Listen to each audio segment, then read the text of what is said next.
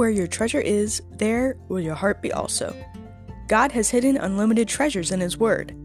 Every time we open it, we can discover a new treasure or admire an old one.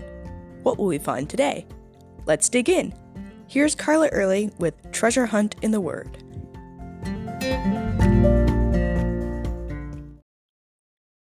Many things that Jesus said and did were quite unexpected.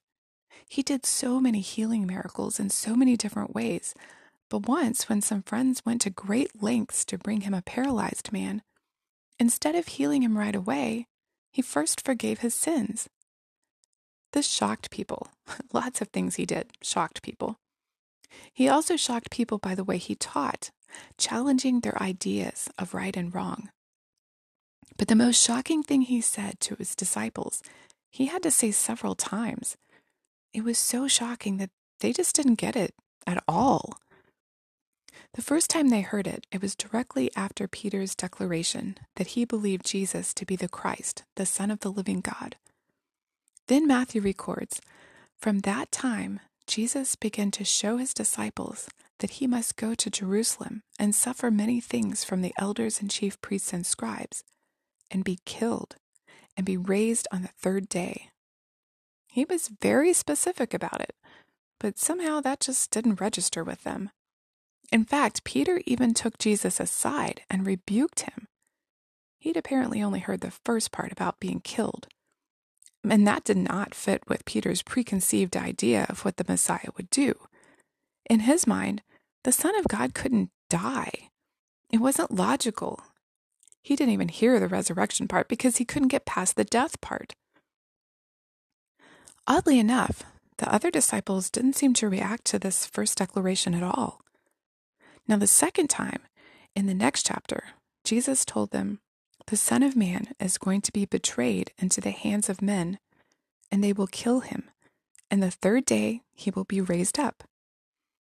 We know they didn't fully comprehend what he was saying at the time because it says that the disciples were exceedingly sorrowful. The prophecy of the resurrection didn't register. The third time was in Matthew 20, 18 and 19.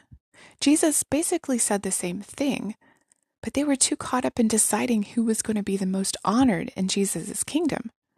They still didn't get it. When they were in Jerusalem for Passover, Jesus told them once again that he would be delivered up to be crucified. But when he was arrested and killed, they were in shock. They had not heard a word he said.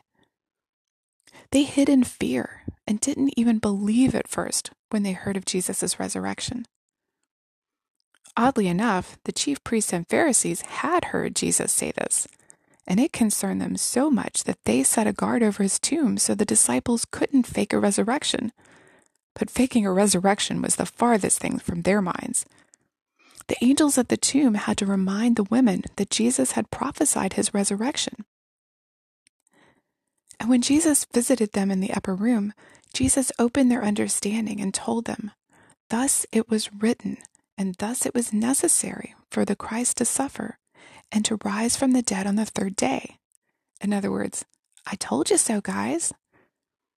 I feel like God says to me, See, I told you so, a lot. On the other side of a difficult situation, I hear him say, See, didn't I tell you I'd take care of you? Didn't I tell you I would never leave you alone? I'll always be with you, my daughter. Or, didn't I tell you I'd work all things for good? I didn't want you to settle. I wanted to give you my best. Sometimes, in the middle of a situation, we, like the disciples, don't remember God's promises. But we can always look for His hand working and know that He is in control. You can contact us at treasurehuntintheword at gmail.com. Also, if you'd like to share a treasure God has given you by doing an episode, please contact us. You can listen to other episodes on our website, which you'll find in the description below. Thanks for listening, and remember, where your treasure is, there will your heart be also.